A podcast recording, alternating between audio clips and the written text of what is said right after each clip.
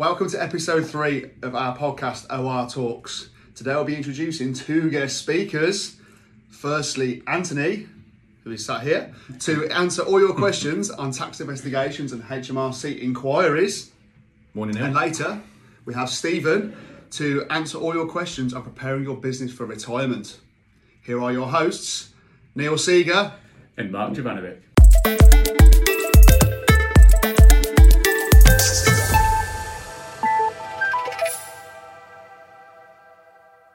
So we've, we we asked you in the last episode to WhatsApp on our on our nice little WhatsApp number. What is it, Marc? It's 01905 777 600.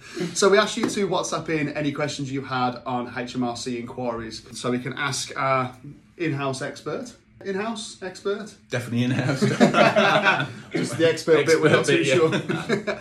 so yeah, so we have got a few questions that have come in. Um, so predo- predominantly, the ones that I saw were looking over the well rented properties, rental houses. Okay. I'm sure. Well, I, I see them every day. I don't know about you. See them in practice, Marc? yeah, all the time, all the time it comes up. People just don't realise that they can be caught out so easily by it. What's going on in your world with that then, Anthony? um, it's a very hot topic. Very hot topic. So, um, for years, um, this has sort of cropped up from HMRC's point of view. Okay. Um, so, go back to I think 2007. So, take you all the way back to 2007. HMRC started running some campaigns. Okay, and this was to encourage people to come forward on certain subjects. Um, that uh, perhaps they hadn't sort of disclosed the right amount of income, um, whether it be offshore income, or in this instance, we're talking about let property. Okay, Okay. so it forward a number of years, HMRC introduced what's called the let property campaign. Okay, and it's um, a facility for individuals to um, disclose to HM Revenue and Customs previously undisclosed income, and it comes with uh, benefits for, for doing that. Okay. Um, HMRC get an awful lot of information from different sources, Neil. So I think Marc, you'll be aware of um, uh, HMRC system called Connect.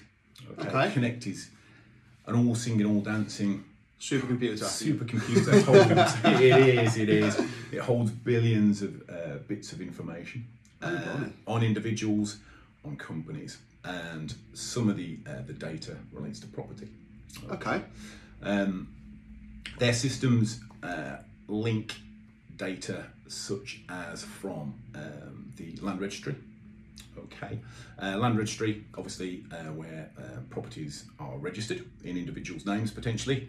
Uh, when a property gets sold, um, the details of that transaction are updated on the land registry, and information is then transferred across to HMRC directly. So they can see how much I bought a house for and how much I sold a house for just on their supercomputer. Correct. Yeah. That's genius. It's pretty good, yeah, and obviously they then can cross-reference that information to uh, an individual's tax records.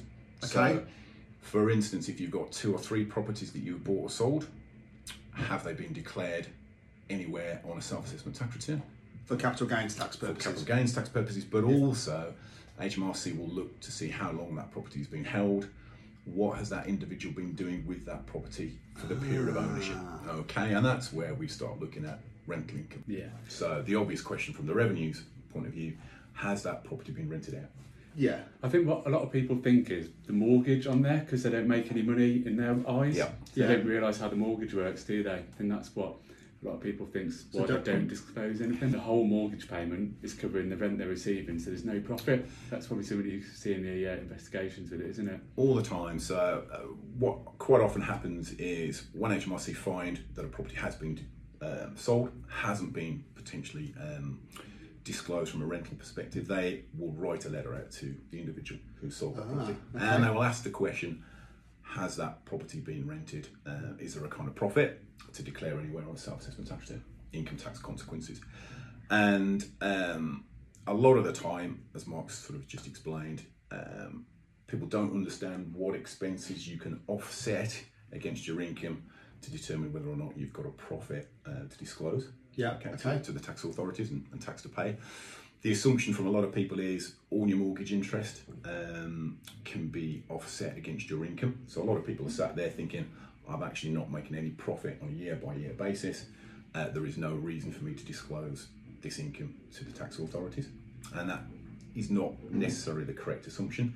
Because there's a difference between a tax profit and a cash profit. Yeah, Correct. Just because you're not making you're breaking even from a cash point of view doesn't necessarily mean you're not making a, a taxable profit, Yeah. really. Yeah, So different. capital repayments on it aren't allowable at all, are they? So They're not, and the rules have the rules have changed over the last four or five years as to, to how much of your uh, your mortgage interest you can actually uh, claim. So it trips a lot of people up, uh, and therefore a lot of people are sat there on rental income thinking there isn't a problem. Yeah, well, potentially a big problem. You know, Potentially, they- You know, obviously, as we say, the tax rules are you know interesting on there, and there's an awful lot of rule change in the last few years. But but if it is a case by case, I think on, on on those sort of things, isn't it? And it's if you do get a letter, then we're all here to help and support you with that. Um, it's something that we see quite probably every day. I'd say so. Once a week, twice a week, there's a, a letter that comes from a client and potentially hasn't got things right. And also, it's it, the Let Property campaign. So this is something that was introduced by HMRC, as I say, a number of years ago. So firstly, you get letters from the revenue to clients, whereby the revenue come after the client. Yeah. Okay. Um, the Let Property campaign is a potentially uh, a useful tool for taxpayers and agents to disclose rental income to the tax authorities before the tax authorities actually find out about it. my next question. I was going to say that. What happens if they haven't sent me a letter? Can I come forward? But that's what it's geared towards. and is it better for them to do that as well, It rather is. than wait for HMRC? It absolutely is. So, disclosure. So, Let Property campaign uh, is a, a disclosure campaign. Okay. If you come forward, tell the tax authorities that um, you have undisclosed income. Uh, it's what's known as an unprompted disclosure. Okay. Um, tax is due, so we'd work out the tax for the individual. We'd work out interest due on late payment because potentially some of this tax should have been paid years ago, and interest is charged on late payment. But with it comes penalties. So penalties are uh, tax geared, and they're based on the behaviour of the client. It's- That's, which is- that's very debatable, isn't it? yeah, the behaviour of the client. So it's the behaviour that led to the income not being disclosed in the first place to the tax authorities. Okay. Um, penalties can be mitigated, they can be reduced by the cooperation that the taxpayer gives to the tax authorities to correct their tax position. okay. Uh, one way of doing that is to actually go to the tax authorities in the first place and make a disclosure, uh, and it comes with reduced penalties. So, got two situations. HMRC go to the taxpayer with a letter saying we've discovered something that's wrong on Yeah. your rental income. You'll get higher penalties than the similar sort of situation where the taxpayer actually goes to the tax authorities and makes a disclosure themselves. Okay, so I think the message the message there is if you have if you have got the if you have got properties and you haven't done anything with them, you might have had them for a year, five years, ten years, whatever, even longer.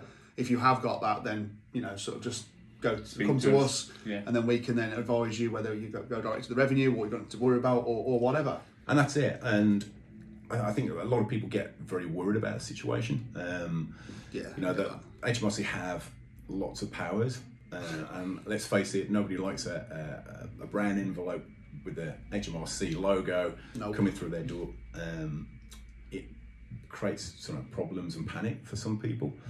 We're here to basically support people that've got disclosures to make, like rental income that's previously been uh, undisclosed, and mitigate the problem. Depending on the level of um, of the income that hasn't been disclosed and the behaviour that led to the non-disclosure in the first place, we could be looking at going back 20 years. uh, Twen- 20 certain- years? Yeah, in certain circumstances. So, for example, if somebody has um, deliberately hidden the income, has deliberately made a conscious decision not to disclose the income to the tax authorities, then we could be looking at a 20 year disclosure.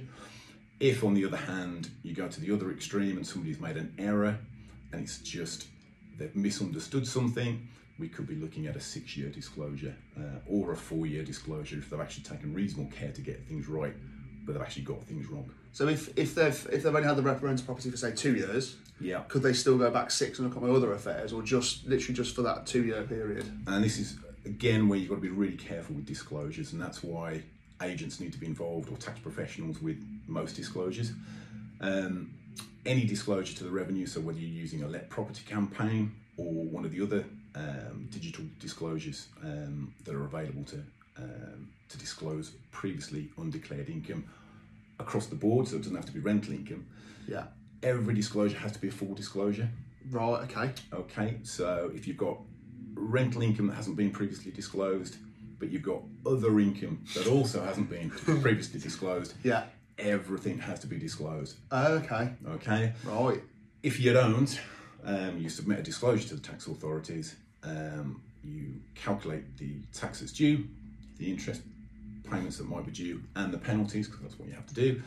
Um, you miss out something um, that should have been disclosed elsewhere. Uh, potentially, you could be looking at criminal prosecution. So you've Oh, got blimey. you, you've, So you've got quite serious then, yeah, It yeah. is. You've got to look at every bit of income that you've got and make sure that any disclosure is a full disclosure. It doesn't so let property campaign by its very nature is rental income, but it, at the same time you, you need to be disclosing everything. Yeah, because there will be there will be people listen to this that, that have potentially, you know, sort of not not worried about something or you know done a little bit of self employment, not declared it or whatever, and then you know obviously then had this let property campaign. They're going to go go forward with that, but then you know obviously they're going to be got to give the, the advice probably be to tell us everything, and then us to then decide what you know how we proceed with each separate thing. HMRC will be looking at full disclosure. Okay, that's the whole point of any kind of disclosure to the tax authorities. Um, if you miss something out, then um, you know potentially further down the line, if that is found to be a material uh, error, um, you could face at worst a criminal prosecution. But it's best to be upfront with us because if we don't know the full picture, we can't give the correct advice, can we? That's it. Absolutely. That's exactly We it. can only advise on what we know. But it's also there's more ways they're finding out about rental income as well, isn't there? From what I've been reading. So are the letting agents as well going to be reporting properties they're renting out to HMRC as well? Yeah, so again, we go back to HMRC information powers, Yeah. uh, Marc, and I think you're aware of them, but uh, a lot of people won't be uh, aware of of what powers HMRC have. So they can demand lists from letting agents of the landlords that they hold on their records. Yeah. They get all kinds of information from those lists, but names, obviously, uh, and addresses, how long those individuals have been on uh, their records. So straight away, HMRC have got quite detailed Yeah. information of, of who's a landlord and who isn't. Cross-reference that to self-assessment tax returns. Are those individuals in self-assessment and reporting that income? If they're not, then you, you're more than likely to get a, a, an inquiry. Yeah, the hiding spaces are closing, aren't they? Isn't there? Yeah. They are, they are, Yeah. they are, and that's a good thing. You know, it's um, it means that you've got a level playing field.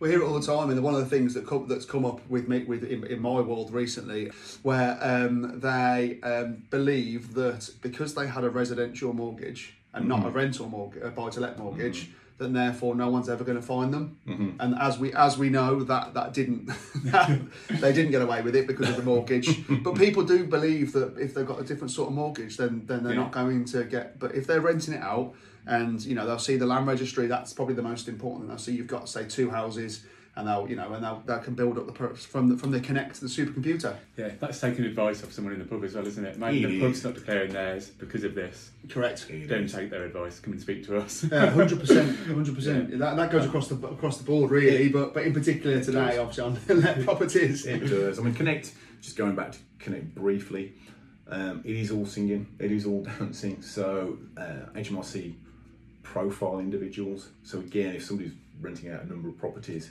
um, and using that income to support their lifestyle, um, potentially HMRC will see from self-assessment tax returns that have been declared um, that miss out that rental income. Maybe that lifestyle doesn't necessarily um, Match up match. on a tax return. the income. Yeah, I you know, somebody driving around with four Ferraris, uh, as an extreme example, um, who's just got a bit of self-employed income. But they'd be looking at social media for that then? So things like Facebook and Instagram and Yeah, HMRC do look uh, at everything these days. So you know, you know, the, the th- there is no real hiding place. Um, I think the only issue HMRC have got is resources. Resources have just gone through COVID. Uh, a lot of resources have been shifted around HMRC to look at furlough schemes and the grant schemes. So resources have been stretched. I'm now beginning to see a focus back to compliance work. So away from um, those sort of support schemes and back to general compliance work, which Yeah. Which means things like property income is going to start getting looked at. And I've seen it in a lot of letters that have been coming out recently. Is there, is there anything else that's that's sort of a hot hot topic at the moment? Because I'm, I'm seeing an awful lot of things to do with um, overseas stuff at the moment, and I've, a couple of people have asked questions about overseas and declaring and what income should be declared here, what income shouldn't be declared here. Yeah. And you know, fingers fingers have got burns from not declaring things in in different countries. Is there anything come up on your board with the overseas stuff? Yeah, again, it's another hot topic. Um, HMRC really don't like offshore income, particularly where it's been particularly where it's been not disclosed. So um, there is a, um, I, I think, a feeling with, within HMRC that um, tax avoidance and tax evasion, uh, a lot of it occurs offshore, and money is put offshore to hide it. So just just on that, so what what's the difference? So which one which one which one is just so do we say naughty and which one's sort of okay? It's a good question. It's a very good Sorry to question, and I think, I think the lines have been blurred Yeah. over the last ten or fifteen years. So tax evasion is the the deliberate uh, evasion of tax, so hiding income, um, hiding assets. Like property pro- properties. Yeah, poten- potentially, yeah, potentially. Yeah. Um, tax avoidance is well, it used to be the use of um, tax arrangements, legal tax arrangements to mitigate your tax liability. Okay. Um, then we've over the last 20, 30 years got um, lots and lots of tax avoidance schemes oh yeah. which yeah. cross the barrier and blur the lines quite a lot. So, um, tax avoidance and tax evasion, you'll probably get a different answer from a lot of people as to as to what's what. particularly the man on the pub. Um, yeah, particularly the man down The the pub, professionals, I suppose, you'd probably get a similar-ish answer. but Evasion you is deliberate. Avoidance is the mitigation using Yeah. using the the, uh, the legislation. If you've got a tax avoidance scheme, then you're into um, you know um, muddy waters really. So you know um, things like oh, you know yeah, your ISA not a problem, Yeah. but if you've actually um, invested in something, uh, somebody's come and, and sold you uh, what's something that sounds too good to be true. Um, you know, you're not going to pay uh, tax on, on certain amounts of income because it's set up in a certain way. Um, often involving an offshore arrangement, then it probably is too good to be true. literally took the words out of my mouth. That's exactly what I was about to say. That it generally is. If anything, something sounds too good to be true, but if someone does off, offer you that opportunity and you're not sure, by all means, come and ask us. Yeah. You know, that's what we're that's what we're here for, and we'll tell you actually know that it's too good to be true. Definitely, definitely, and uh, you know, most of the time it is. Yeah, yeah, it is. It is. Yeah. Sorry, I interrupted you about your overseas. So we're talking about income from overseas, and Yeah. actually not liking it. Well, yeah, no, and, and that comes again from um, a lot of the tax avoidance arrangements have um, an offshore nature. Okay, Yeah. um, so back in 2019, um, in fact, prior to, to 2019, the rules hit 5th of April 2019. There was something called the requirement to correct legislation, Okay. failure to correct legislation. Um, so the requirement to correct legislation basically uh, encourage people to come forward and to correct their tax affairs, uh, whether it's previously undisclosed offshore income or offshore disposals. Okay. Um, you had to do that by the 5th of April 2019. So when we talk disposals, we're talking there for You're like talking property. proper stuff. overseas. So I've Overseas- got my holiday home in Spain. for Overseas example. assets that may have, may have been uh, sold, um, giving rise to a UK tax liability. Because Okay. As, you, as you know, Neil, and as you know, Marc, if you're a UK um, resident individual, um, you are taxed on your worldwide income. Yeah, Yeah. and that's something people don't understand always, is it? They think it's offshore, it's nothing to do with the UK. It's not there. Absolutely. Yeah. And people forget as well about Yeah. bank accounts that have been opened 20, 30 years ago with Yeah. money in them. Uh, they're just um, getting a little bit of interest each year, but it accumulates. It accumulates. So HMRC we're looking really at trying to uh, encourage evaders and avoiders of tax to come forward and, and correct their liabilities, okay, their tax position. Um, but it caught an awful lot of individuals who perhaps shouldn't have been caught with that legislation. Um, so I'm talking here more about in, um, taxpayers who have a bank account in India, in France, wherever it might be, that they have potentially forgotten about, that potentially is having tax deducted at source. So um, they're not receiving the full amount of income, they're receiving uh, an amount after tax has been deducted. And that tax is paid over to the, that, the Tax is paid in a different jurisdiction. Yeah. Um, people think fine. We don't have to don't have to disclose it anywhere.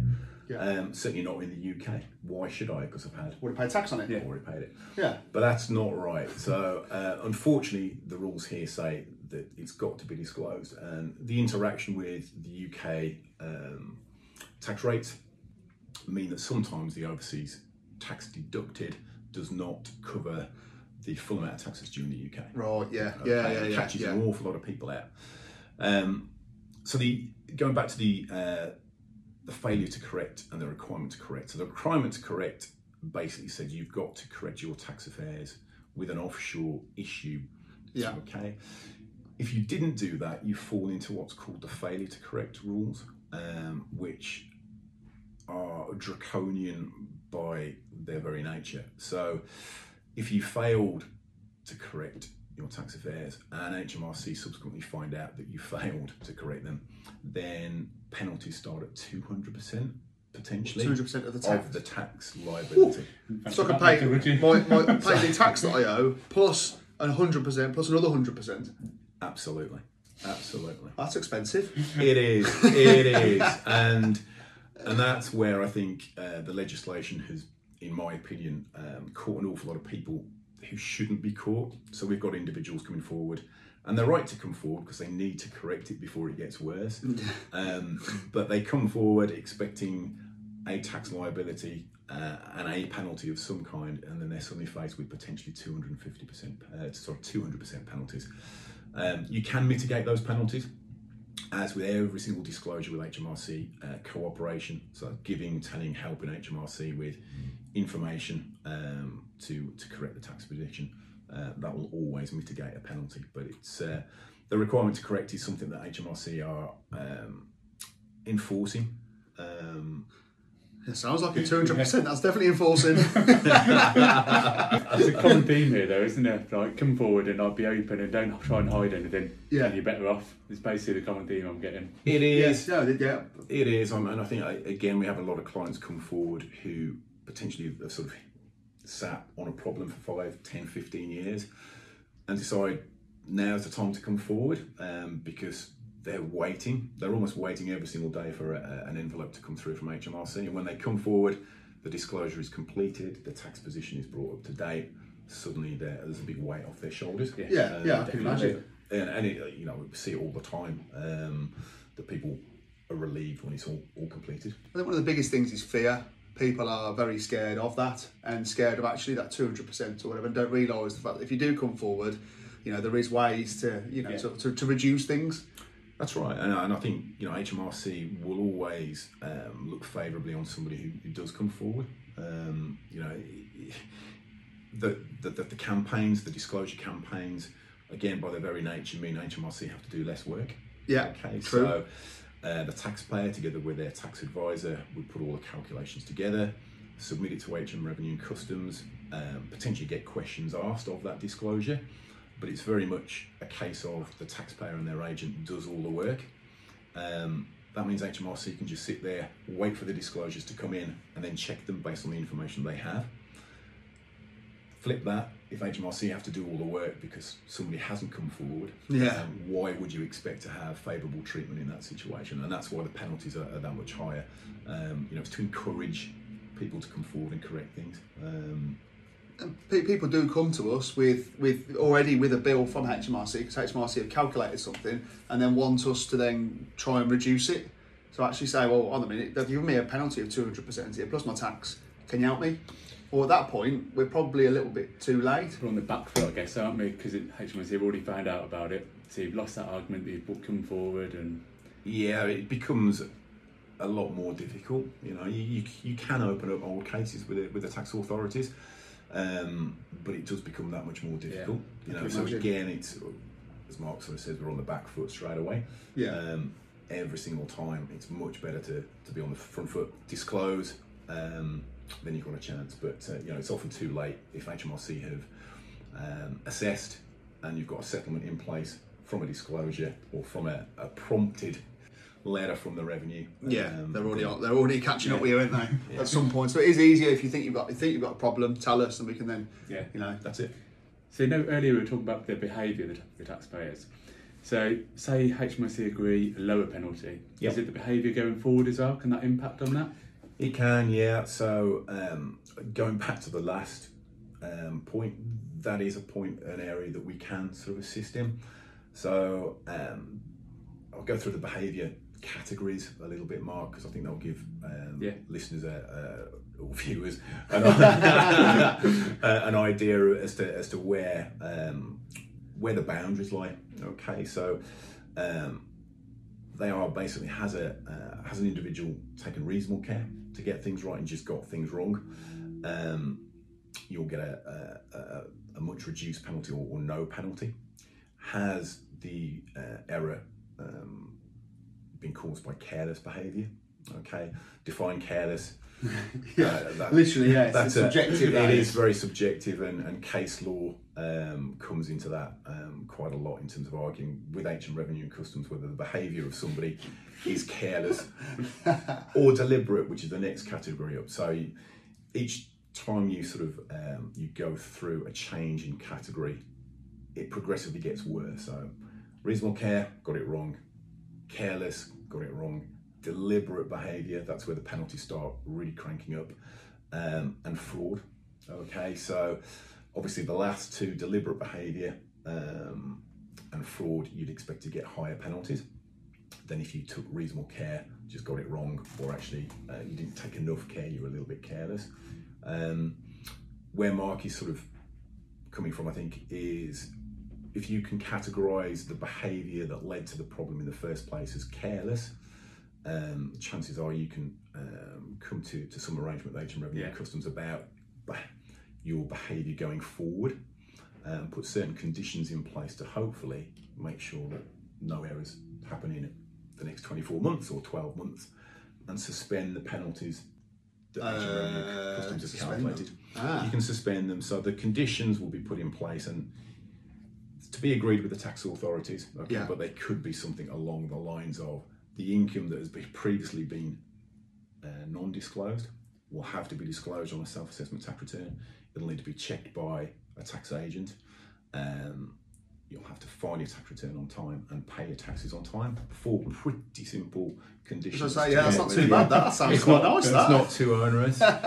then potentially any penalty that's been um, charged in the careless behaviour um, area will be suspended Ah. and cancelled once the time limit As long, as long as you For behave those yourself. conditions. Oh, yeah. That's has, uh, has come to an end.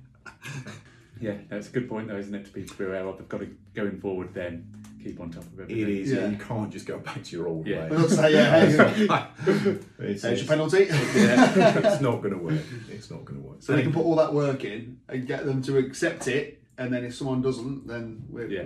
it's wasted. That's it. That's it. Well, hopefully people don't do that. Um, you'll be surprised. Some people, you know, do go back to their old ways. Um, hopefully, once you've got a, a tax advisor or um, you know an accountant on board, you've brought everything up to date. Um, then you can keep up to date. So again, the disclosures work really well from the revenues perspective because they often get people who weren't in self-assessment into the self-assessment system. Uh, once they're in, it's a lot easier to track them. Yeah. Um, but Yeah, also yeah, from, yeah. from our perspective, um, you know, it's, it's, it's a lot easier to advise um, and give proactive advice on something that we know about. Definitely, yeah. So, so that's that's basically all the questions that, that I had that came that came through. Have you anything else that's exciting in your world? Uh, I wouldn't say exciting. Oh, I don't know. I find it fascinating. I do. I think um, nudge letters, um, which um, these are letters from HM Revenue and Customs that ch- uh, the nature of them change quite a lot over sort of uh, 12, 24 month period, but they're always pointing people into the, the uh, into doing something. So actively encouraging taxpayers to um, to do something. Okay, uh, can be across a whole spectrum of, uh, of different areas of, of tax. So an individual might wake up one day, they got a horrible letter from the revenue, um, Yeah. brown envelope, open it up, and the letter simply says, um, "We'd like you to review your self-assessment tax return for the year ended 5th of April 2020, for example, Yeah. uh, or 5th of April 2021." And uh, it might encourage them to look at a certain area. So it could be have you disclosed your rental income uh, for, for properties? Have you disclosed correctly your benefits in kind from, your, Right, uh, from your employment income? And that's a, a bit of a nudge to say, look, HMRC have something on record that suggests something might be wrong. Okay. Uh, ask the taxpayer to go away and check that their tax return that's been submitted is fully correct and compliant. Uh, if it is, not a problem. Uh, if it isn't, um, then it actively encourages them to uh, To make fix it. to, to make amendments.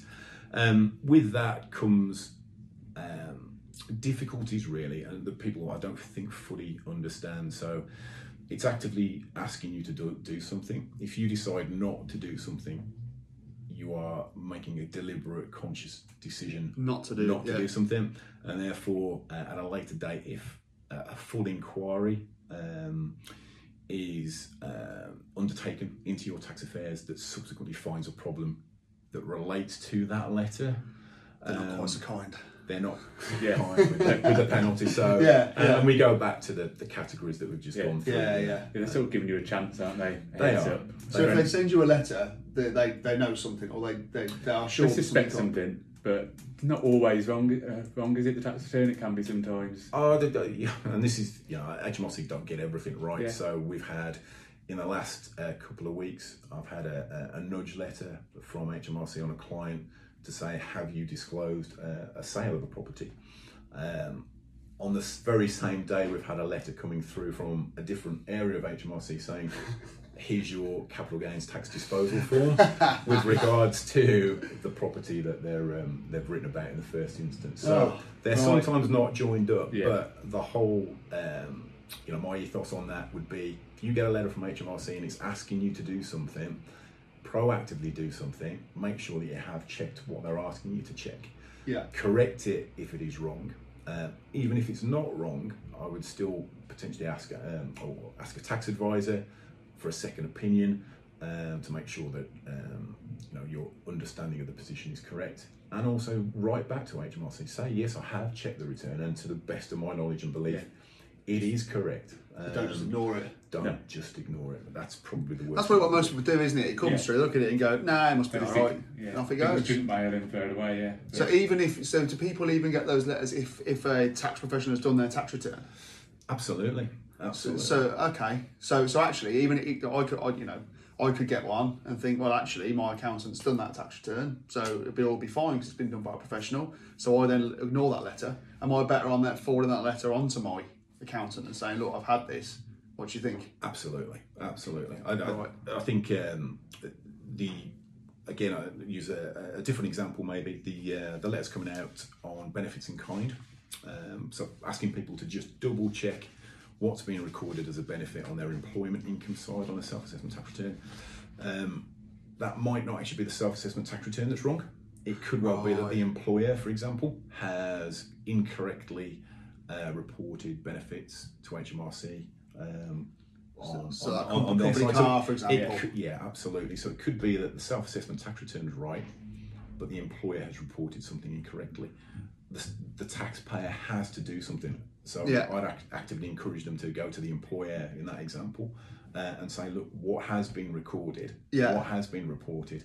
Um, because maybe an amendment has been made, for example. So uh, taxpayer has received their Form P11D, which covers all the benefits in kind. Maybe that um, there's two versions of it. HMRC have got one Ah. version, the taxpayer has got the other. Yeah. Um, the records need to be joined up somewhere. Unfortunately, these nudge letters put the emphasis on uh, the individual. On the, ta- on the taxpayer. Yeah, absolutely. Yeah, yeah, yeah. And we're starting to see nudge on crypto as well now, aren't we? We're going to be looking at crypto Well, next month. ne- that's a are, next month, yeah. Don't we wait too much into that one. But it's worth saying, isn't it? Like Yeah. HMRC know about the crypto, so they're nudging people. They do. Again, coming back to to Connect, um, HMRC wrote out to uh, a lot of the um, the cryptocurrencies, for want of a better phrase. So Bitcoin, um, for example, um, they received um an awful lot of uh, information directly from um, the platforms, the cryptocurrency platforms. Um, with regards to individuals who hold cryptocurrency, crypto assets, Any level, whether that be five grand, five Absolutely, quid, fifty but- grand. Absolutely. So again, Yeah. they get it. I think it, it will surprise people how much information HMRC do hold. Again, it's whether or not they've got the, the ability to action it. Uh, but we saw just before Christmas last year a number of letters coming out from the revenue to taxpayers saying we are aware that you hold crypto a- assets, cryptocurrency. Do you need to record this on a self-assessment tax return? Um, so again, they're aware of it. Um, Yeah, so- they nudge people to, to make a disclosure if one needs to be disclosed, whether it be income or capital gains. Cryptocurrency is a, a minefield, as Marc Yeah. well knows. Um, it's very, Yep. very complex. Yep. Um, can be very, very difficult. Can be very easy to get wrong.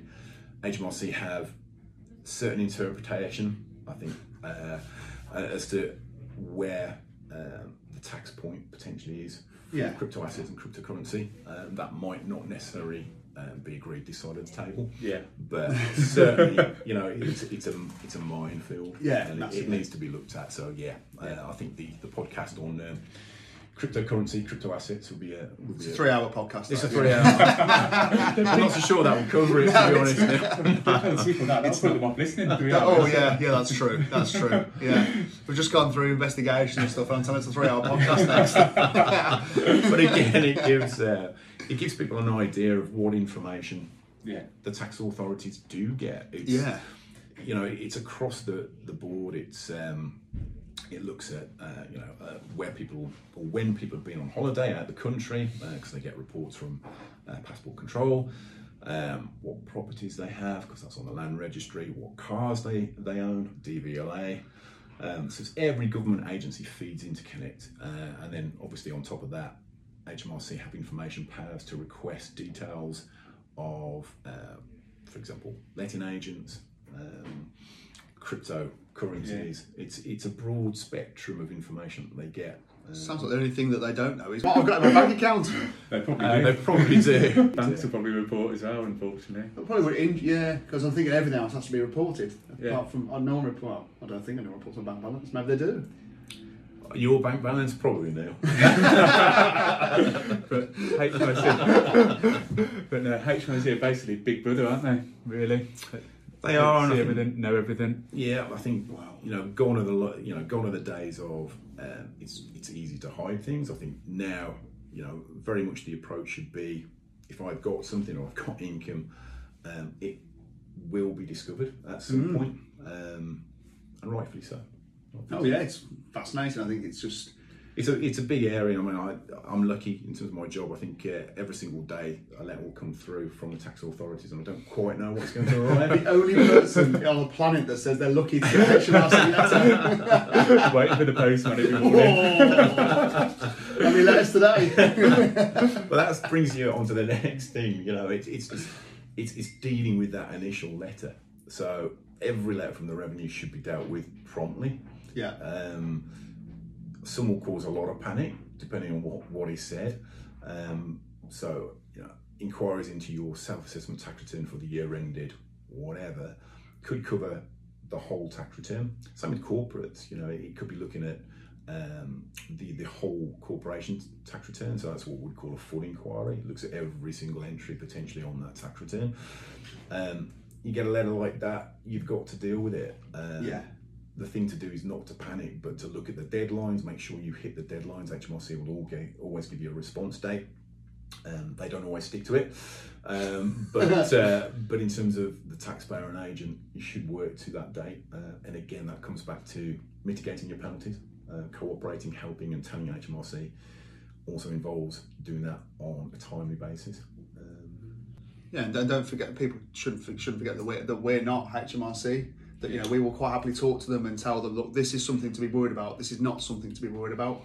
we're not HMRC, and I think um, what we're there to do is make sure taxpayer um, pays nothing more than what is due. Yeah, the penalties are mitigated um, and that the revenue um, are dealt with in, in you know a professional way. Um, Yeah. they're there to do a job, uh, and again, I think some people, um, whether it be a, a taxpayer or a profession or professional, will look at HMRC and you know the barriers go up uh, and Yeah. the fence comes in. But I think yeah, you know, from my perspective, they have a job to do. Um, they need to be cooperated with if they overstep the line. So you will get some questions from the tax authorities that shouldn't be asked. Yeah. Okay. Um, they need to be told they can't ask that question. Um, that happens in quite a few inquiries. But only we know that because But we're only we know professionals. that. So, you know, outside the scope of the inquiry that is currently um, underway, would be the response. Yeah. uh, in certain circumstances. So, tax professionals will know that. Tax investigation specialists will know that. Um, it's a bit difficult for a taxpayer, an individual taxpayer, to go, "No, I'm not answering that." Yeah, no, absolutely. Yeah, Well, they wouldn't. They wouldn't know. They wouldn't have the, you know, the sort of the, the knowledge that, that, that you've got. So to say that. Absolutely. And I think, you know, sometimes the, the question asked by HMRC is an innocent question. Sometimes it, it quite clearly is not. It's Um, digging. They're trying to pull a question, thread. yeah. It's, It's yeah, pro- it's- probing. Thank it's you. probing for information that um, might trip you up as an individual. Um, and that they shouldn't be doing that. But they, but can't. You know, they can try it, can't they? But then that's that's why people use people like you and, and us to be able to, you know, make that decision sort of with them. That's it. That's it. We're there for our clients, aren't we, to support and advise. Absolutely. Yeah. Well, that's that's all my questions. I haven't got any. I haven't got any more questions at all. Have you got any more? I haven't. No, I think we've covered a lot there. To be fair. That's literally have covered like, We have lot. well, that, that, thank you very much for answering answering our questions and our listeners' questions. We really do appreciate you uh, you coming in. No problem. Good stuff. Thank you. Thank you.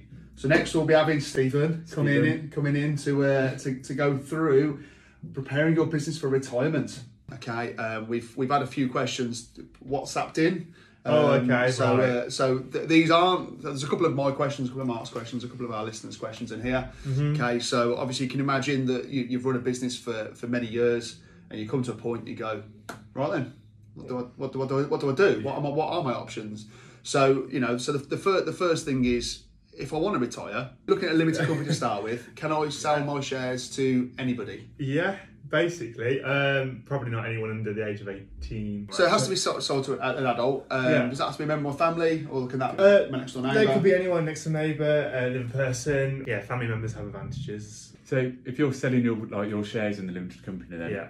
what happens tax wise? Then who? What do you pay? When do you pay? And- It's different tax consequences depending on who buys it. So it's case by case basis. Yeah, it's So case let's, by let's case just pick a basis. simple one and say, say I sell, I'm going to sell my shares to my son or daughter. You know, it doesn't, Yeah. doesn't really matter. You know, it's it's whatever. They work. They potentially work in the business. They work in the business. Yeah, So can I sell my shares to my son or daughter who works for me? yeah, of course you can. You can either whether it be capital gains tax, um, I think again that's depending on the price it's sold at. Um, I think it's inheritance tax implications as well, and that all depends on longevity of life for the seller. Um, So even if I give my shares, even if I gift my shares to my to my son or daughter, that Yeah. I pay capital gains tax on those. You can do it unless you hold over the gain, and that uh, that basically means you defer it, and that person pays it when they sell the shares subsequently. Ah. So yeah, so basically that means you inherit the original base cost of the shares, doesn't it? When you yeah, do that that. does. Yeah, so just the gain ends up being larger as long as the company grows. Yeah. So you can do that. That's an option as long as it's a trading company. Since they have to meet certain requirements, isn't it, to be Yeah. able to do that? But yeah, that's Yeah. an So, option. so there's different tax. So, I- but but if I sold it to my next sold the shares to my next door neighbour, Yeah, would I would I get that holdover gain benefit? you can do you can do it. You can choose to do it. It's the joint election. So both the person buying and the person selling have to both say yes to it. yeah. Um, So from a selling point of view, there's no there's no benefits to me selling it to my next door neighbour or my not or, re- or no, my no, not really. daughter. No, no, there's no different really. Um, apart from just who carries on the legacy of the company. If someone wants to, if the seller wants to retain the shareholding in the com- in, the, in the company, they might trust their family to look after the company and make it more profitable in the future. That's it with a lot of our sort of clients. They've built the business up from scratch, haven't Yeah. they? So it means a lot to them. It's more than just a business that they want to hand over. They're proud of it, aren't they? Put a lot of time and effort into it. So mm-hmm. But it's, it is the legacy, as, as, Yeah. as you probably Yeah. say. You know, it's, Yeah. it's something it's something hopefully that you want you to stay in your family for generations. Yeah, exactly that. Yeah, so yeah, but having your next door neighbour might not care too much. And if you've got a you've got an income source coming from the business because you own shares still and you get dividends, or you're taking out um, other remuneration, then then you want someone who's going to grow it and Yeah, keep- continue to run it properly how you want it to as well. Keep it going, yeah. So there are any are there any times where I could sell my shares in my business and not pay tax, any tax? So if I've got a limited company Yeah, say you know I've got a, my own say I don't know heating and plumbing business, just th- first thing I think of, and I have a I should have thought an accountants really, but I heating and plumbing business. See you as a plumber, to be fair. Um, no comments from me. Um, so if you've got a um, subsidiary and a hold, and a, so I've got a holding company, which Yeah. is a company that owns my trading company. Yeah. Okay, and I I don't know. Uh, Marc comes in and Marc says, "Neil, I want to buy your heating and plumbing business because I want to be a Yes. heating and plumber, heating and plumbing engineer."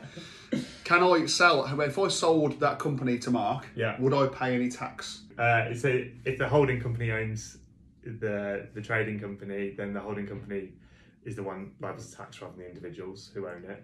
So that's one thing. Second thing, if it's a trading company, then it, as long as there's a ten percent holding, then um, it's not taxable for any chargeable gains. It's called, which is basically capital gains tax Okay. for companies. So, So there's that. So that would be, in, you're saying that'd be under the substantial shareholder Yeah, exemption for that's companies. right. That's Yeah. a little loophole for them, So that's, that's if I Yeah. so as long as it owns more than ten percent. Yeah, Yeah, so sure, yeah. in a whole, in that simple scenario, the holding company is going to be holding 100%. Yeah. Yeah. Yeah, yeah, yeah. yeah, yeah, So then the, I sell it for a million quid. Okay, my Yeah. million quid sat in my holding company now because Yeah. I've sold the shares. yeah. I obviously own the holding company. Uh-huh. I could take that, but most of that, say most of that money, and put it into investments and and, and, and other things. So just Yeah. because my trade has stopped doesn't necessarily mean that I can't keep earning money. No. Yeah, yeah, but it'd be the money would be in the holding company at that point, wouldn't it? Yeah. As long as you're not selling the holding company, you're selling the Yeah, yeah, I'm, I'm still owning that. I'm keeping that Yeah. for, forever So you keep that money in there, and then as you draw it out, that's you when you, can pay draw the tax. Yeah, it depends on how you draw it out. Then Yeah. Just choose. I mean, the holding company can buy properties, for example, and then rent them out and get Yeah. an income like that, or you can take out as dividends each year. so can I so can I do I have to sell all of my shares or can I sell a proportion of my shares? Proportion shares, yeah, you don't have to sell it all. You just some may choose to just to have a sort of clean break and have all the money for it, and have that as a separate bank account or pension fund or whatever they want to do with it. Um, but yeah, you might choose to only sell part of it so you can have some sort of income source from it in the future, or you want to pass it down to family members or in the future. So if you sell 40% to a third party and then 60% you retain for your family, then you've got control You then. can, yeah, you, so you, you can do that. You haven't got to just that's it, walk away.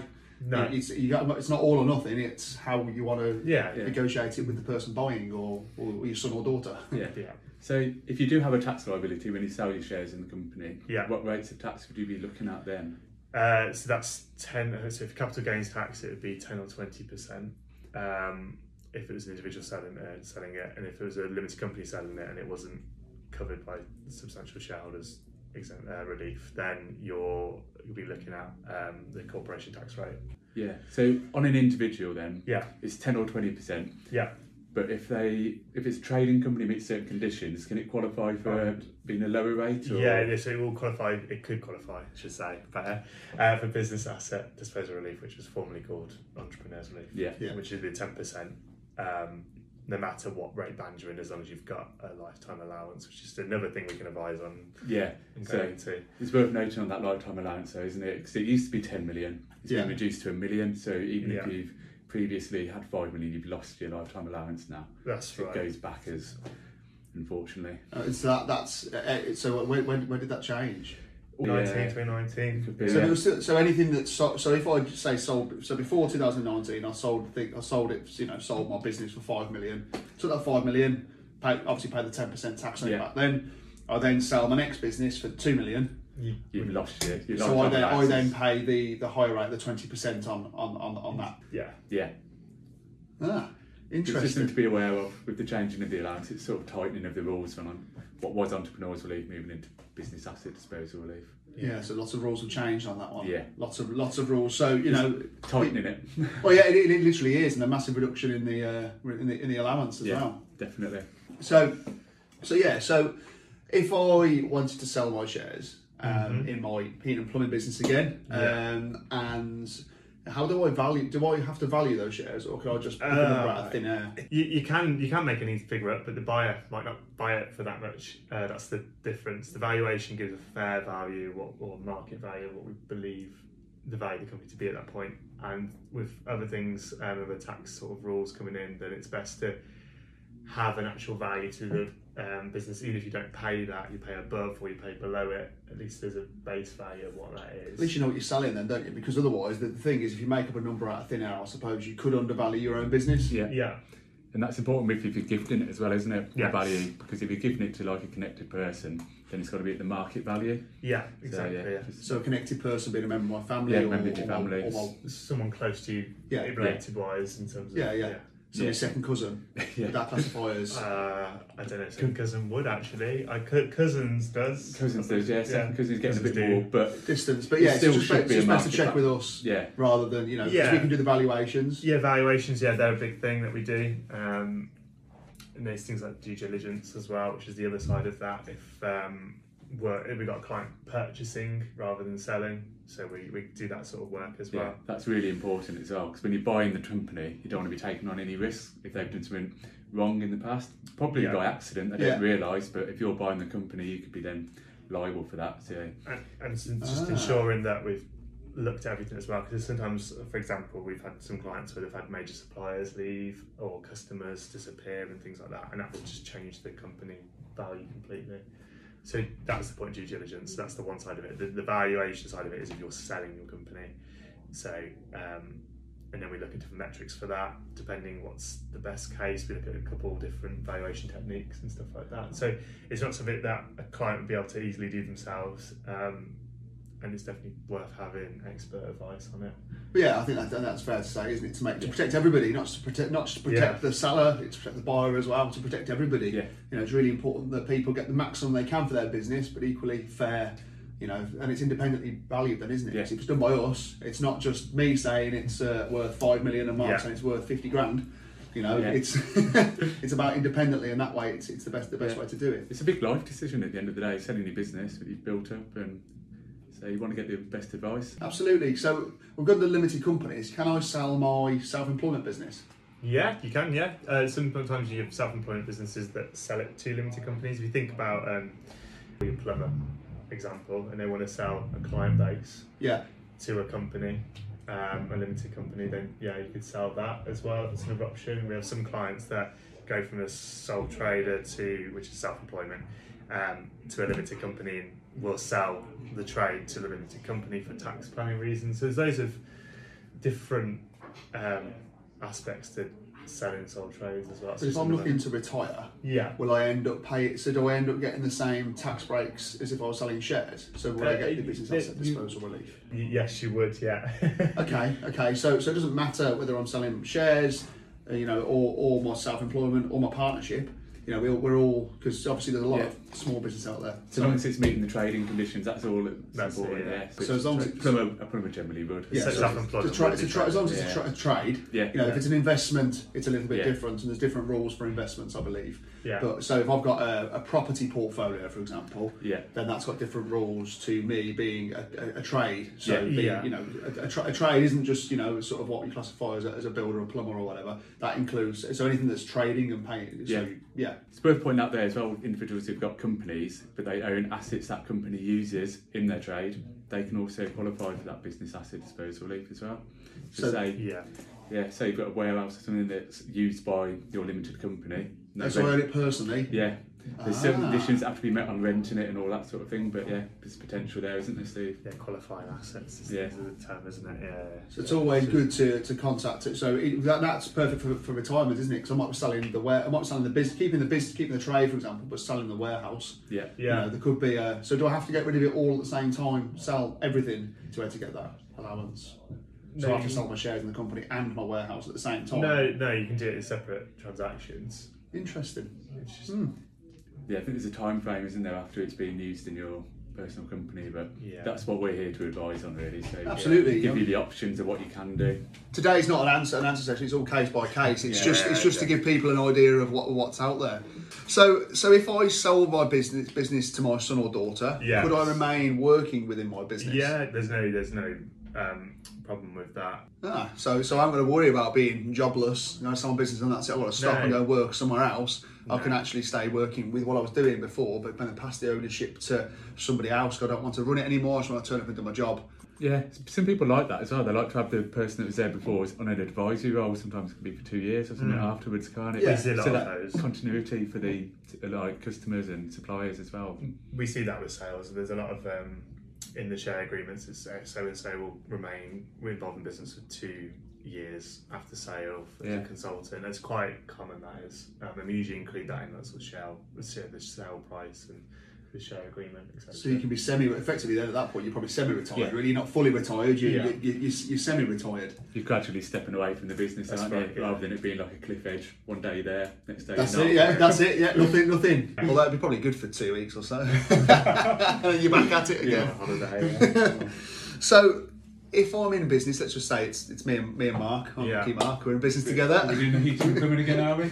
Oh, we can we can be, yeah, okay. Yeah. So I'm I'm older than Marc, um, not in real life, but I'm older than Marc in this example. I'm I'm 65 and, and Marc is 40. Yes. So I want to retire, Yeah. but obviously Marc unfortunately can't retire.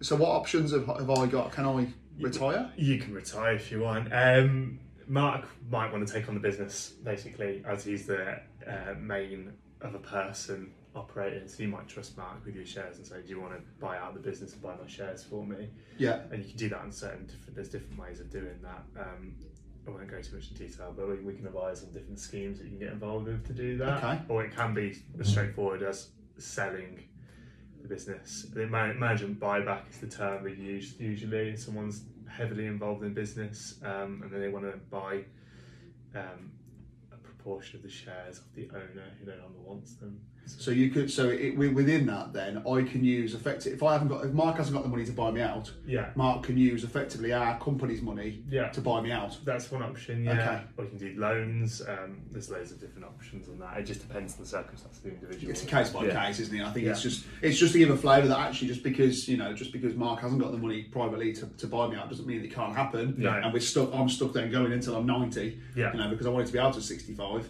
Yeah. You know Marc then Marc, you know we would have started at the same time, then, wouldn't we? so yeah, but but it, it, can, it can happen. So that the, so actually he could well we, I could I could remain in the business, couldn't I? I could retire, Yeah. take my pension, but actually still remain within the business, and then Marc carry on and pay Yeah. me.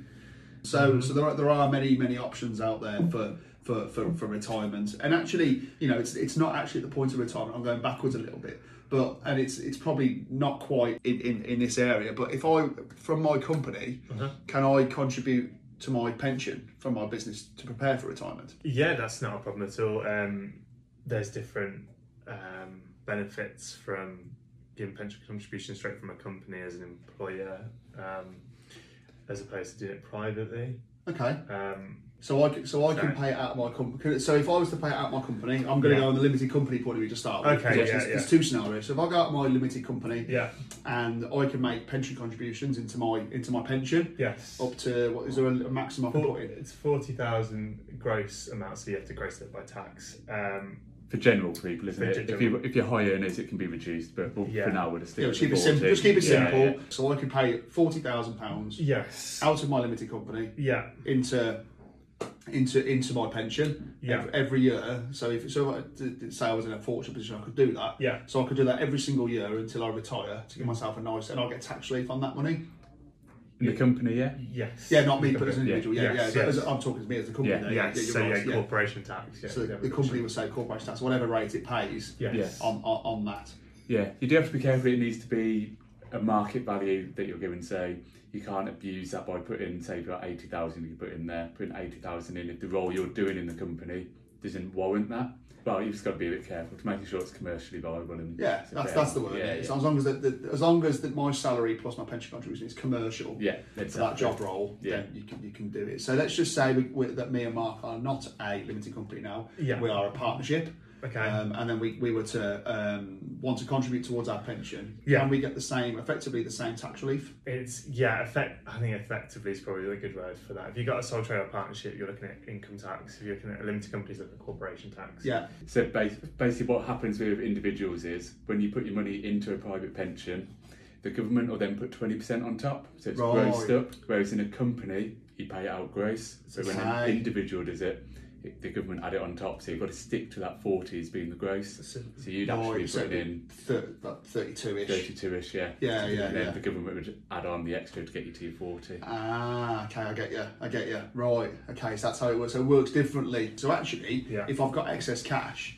it might be an idea to look at the pension avenue. It's very much case by case, isn't it, Steve? You'd, Yeah. have, you'd want to look at both options and, and see which is going to be the best. and what your circumstances are as well. Yeah. So there are options Yeah. in there before you even get to retirement of what you can do. Yeah. You know, you can eat, you can, I suppose, you can sell the, the shares over a period of time. You know, there's all sorts of different things you can you can do. It hasn't got to just happen one day and that's all of a sudden done. Yeah. It can happen over ten years, you know, two years, whatever. I suppose it's always best to plan ahead. Yeah. And that was uh, your little uh, strap line, isn't it, Marc? Always plan ahead. Always Always, plan plan ahead. ahead. Don't be on the back foot. Always be planning. That's it. you know, I think there's, there's an awful lot of thing, things to consider with the, the retirement, isn't there? You know, actually, you know, is, is it worth the pension? Is it worth you know selling the shares? Is it because I suppose once you've sold the shares, that's it. Your, your income can potentially be finished at that point, other than your pensions, but you can remain in the business and then employ other people to do that. Yeah. Yeah. So you therefore you maintain your income. Yeah. So there's all sorts of avenues really when it comes to retirement. Definitely. And if you're thinking about it, or even if you're like thinking about it in 10 years' time, come and have a chat with us and we can Yeah. go through the options, can't you, Steve? That's what, Yeah, that's what what, we're we, that's what we do. Yeah. yeah.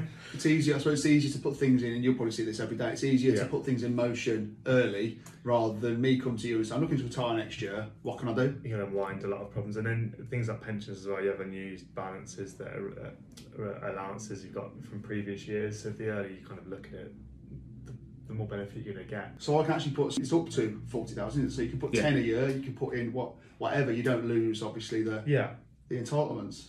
That's really interesting. That's per is that per business partner as well. Uh, that's per individual. Yeah. So so me and Marc. So we could Yeah. actually, if if we decided to do it now, You could where we are, we could actually Yeah. go back. Yeah. Blimey, if we had to sit that cash knocking around, eh? I eh? was going to say, we just need that company now, don't we? yeah.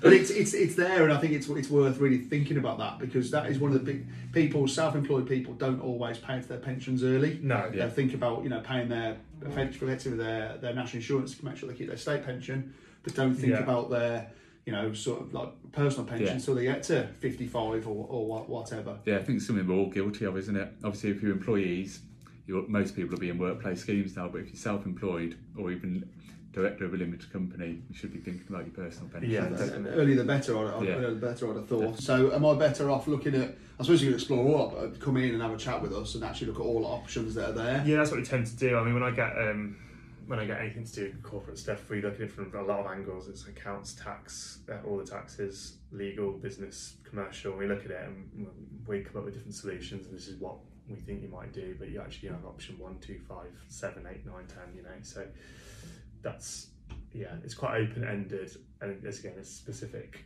To, It's, and that's, that's, that's fascinating actually. The fact there are so many avenues, so many options. So they're many all different. things. Ev- Every piece of work I have is completely different. Yeah, it's all That's- case by case, isn't it? yeah. And that, that, that's perfect. That's, that's that's exciting actually. That's Yeah. exciting from, Yeah. a, from a from a client point of view. I think that's really really exciting. Yeah. Because actually, I there might be avenues that people haven't even thought about that they can do. Yeah, definitely not. And a lot of people don't know things about trusts and, and, and restructuring and things like that. And there's loads. Yeah, it's a big, uh, big wide world. yeah, but it's, it's, it's good. It's good. It's you know possibilities are, are really endless, and actually one thing you can attach to another thing. I, I'd, I'd have thought, and then Yeah. and actually you know use use loads of different vehicles and loads of different things that we've got that we can use. So when we tax plan, we usually look at short term, then mid term, then long term. So there's, we'll come up with different strategies for different points of time. Okay, well, this is what you're doing until one year one and two. Then year three and four, we're going to look at this. Then five and six, we're going to look at a different thing. And it's just the timeline, and that's why it's good to stay with the same accountant for that amount of time. But people, but people can't. But people, you know, with, that have set those plans up with other accountants can can obviously Yeah, look course, over and- those plans, and you know, because those plans that are put in place two years ago may change. Yeah, Yes. circumstances change, don't they? Yeah. People's lives change, so it's always worth reviewing them and speaking Yeah. to us. And Yeah, and we've got specialists in the firm who deal with different areas. We've got some doing uh, specialists in trusts and some in corporate sort of things, that, which is what I get involved in, and then some other things. And, and, and together we collectively come up with a plan that works across all elements of tax and accounts and all the rest of it. So it should, should help today and going forward, then shouldn't it? And Yeah, retirement, it should it. help for, for, for, for all of them. So I don't think, uh, to be fair, from our from our listeners and, and from me, I haven't got any other any other questions. Have, have you, Marc? no, we've covered quite a lot, haven't we? So it's just giving a general idea. It's very broad.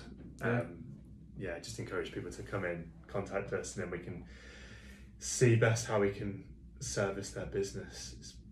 Brilliant. Thank you. Thank Yeah. you very much for your time. much. Thank no you. problem. Thank you. Thank you both to Anthony and Stephen for joining us today. We hope you, we have answered all your questions on HMRC investigations and inquiries and preparing your business for retirement. Thank you for listening to episode three.